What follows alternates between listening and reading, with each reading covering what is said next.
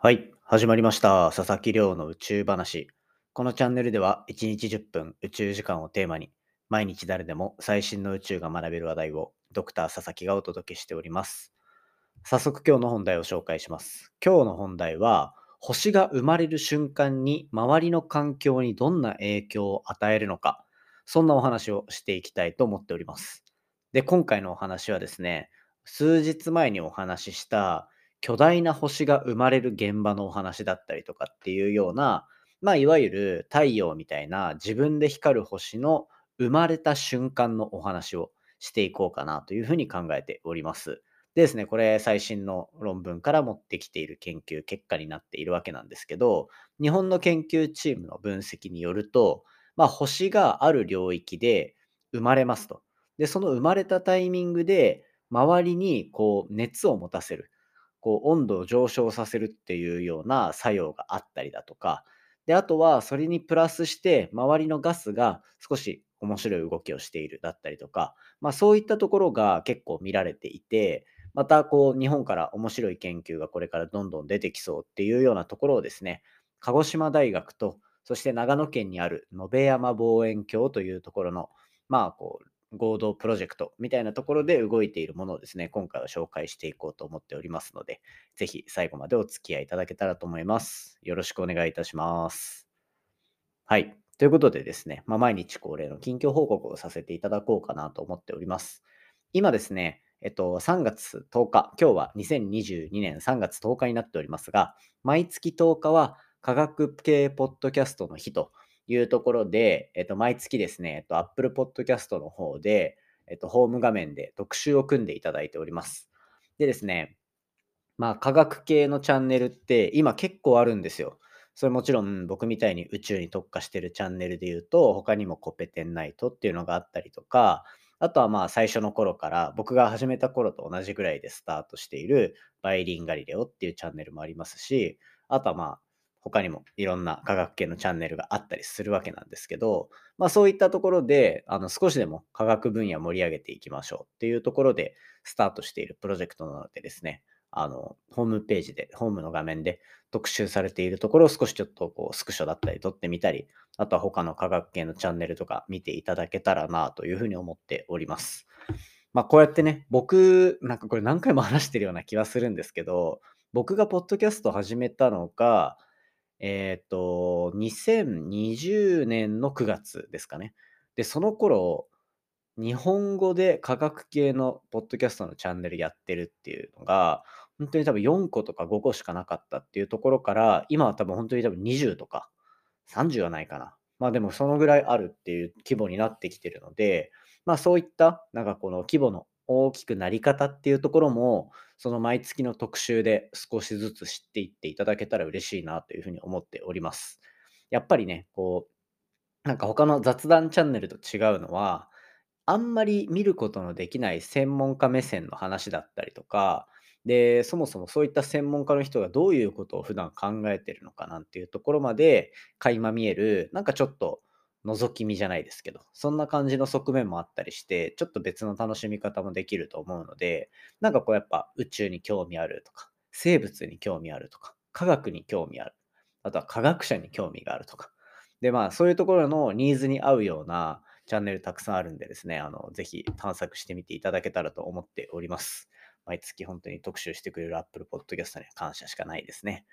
はい。まあそんな感じでですね、こう、毎月いろんな特集を組んでいただいて本当に感謝しておりますというお話をさせていただいて、早速ですね、じゃあ今日の本題に入っていこうと思います。今日の本題は、日本の長野県にある超巨大な45メートルの望遠鏡と、鹿児島大学を使って鹿児島大学が進めている星が生まれる現場を調査する、そんな研究結果をご紹介させていただきたいと思っております。でですね、今回こう使用される望遠鏡っていうのをまずなんか久しぶりに装置の話からちょっとしていこうかなと思うんですけど、今回研究に使われているのは、延山45メートル鏡と呼ばれるもので、まあ簡単に言えば、今回のって望遠鏡とは言いつつも、なんて言うんでしょう、こう、皆さんが想像するような、こう目で覗いて、筒をこう覗いて宇宙を見るみたいな、そういうものではなくてですね、これ、簡単に言えば、めちゃめちゃ巨大なパラボラアンテナです。あの、よくベランダとかについているお皿型のやつですね。あれって結局、あの形になってる理由っていうのは、まあ、光っていうのはこう波の性質を持っていて、私たちが見えるのはあくまでこう赤から紫までのあの虹色に分けられるあの光だけなんですけど、それ以外にも赤よりもっとこう外側の星っていうのがあの光っていうのが赤外線って呼ばれるものだったりでさらにこうスマホだったりとかで使ってるような電波って呼ばれるのは赤外線よりもさらにこう光の性質がもっとこうゆっくりしてる側っていうんですかね。こうそっち側に寄ったもの。で逆にたまにお話しさせていただいてる X 線とかあとは日焼けの大敵である紫外線だとかっていうのはその目に見える光の赤から紫っていうとこの赤とは逆側の紫よりも外側の光。っていうところで紫より外だから紫外線だったり。でそれよりさらに強いなんかこう体に危なそうな放射線っていうのは X 線とかガンマ線とか呼ばれたりとか。いうようなまあそんな光の名前っていうのがたくさんついていて天文学っていうところで見た時に天文学っていうのもまあ宇宙から来る光を見るっていう光というかでその波を捉えるってなると単純にこう私たちが目で覗いてみる望遠鏡っていうのはあれ目で見える光で使う可視光望遠鏡って呼ばれる可視光天文学っていうところの分野になったりすると。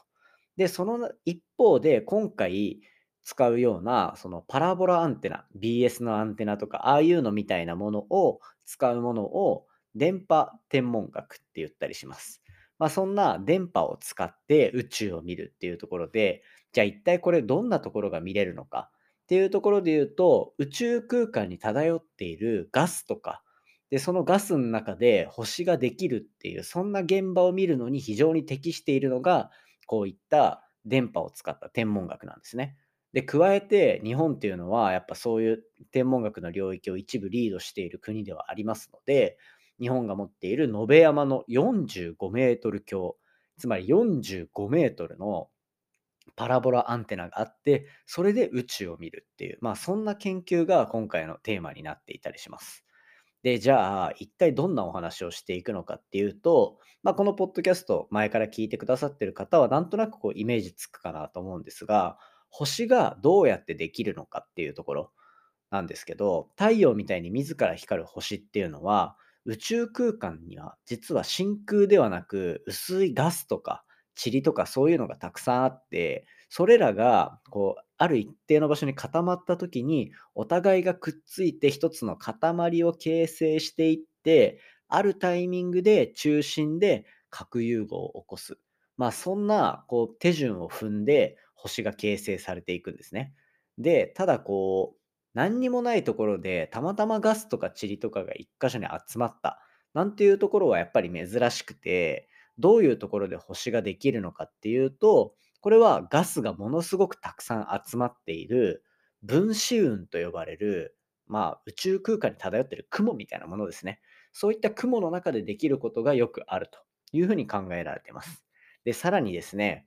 この雲が単体でいるだけじゃなくて、やっぱり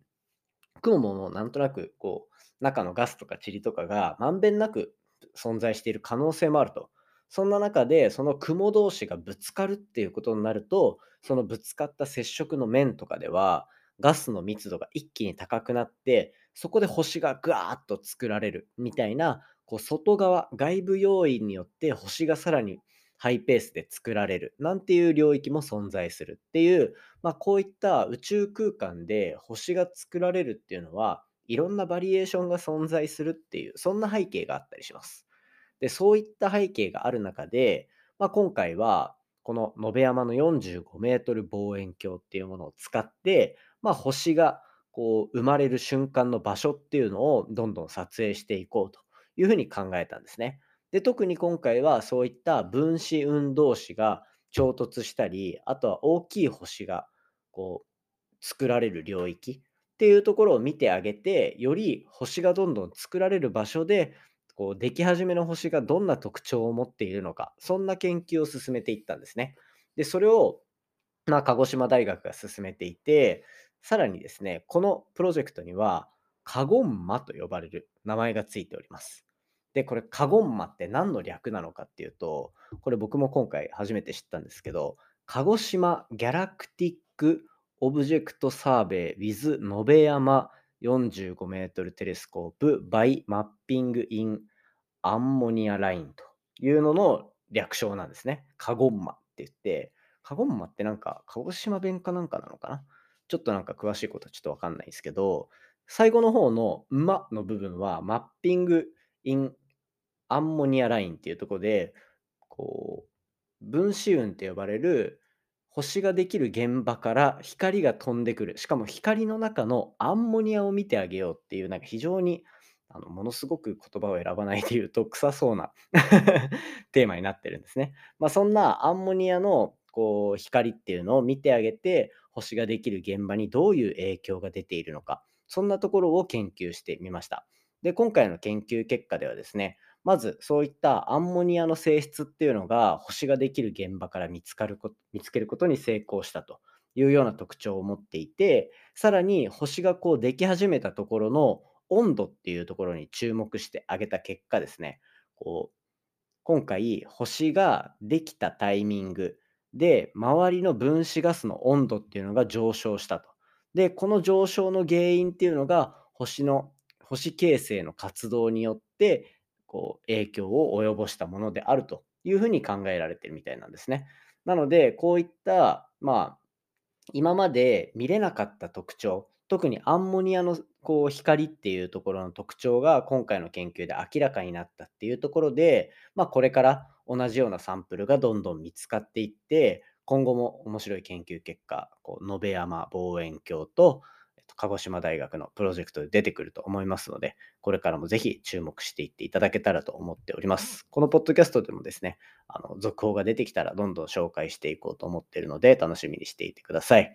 ということで今回は星が誕生するタイミングで周りの宇宙空間周りのガスに与える影響についてのお話をさせていただきました。今回の話も面白いなと思ったら、お手元のポッドキャストアプリでフォロー、サブスクライブよろしくお願いいたします。番組の感想や宇宙に関する質問は、Twitter のハッシュタグ宇宙話で募集しております。宇宙が漢字で話がひらがなになってますので、じゃんじゃんつぶやいていただけたら嬉しいです。それではまた明日お会いしましょう。さようなら。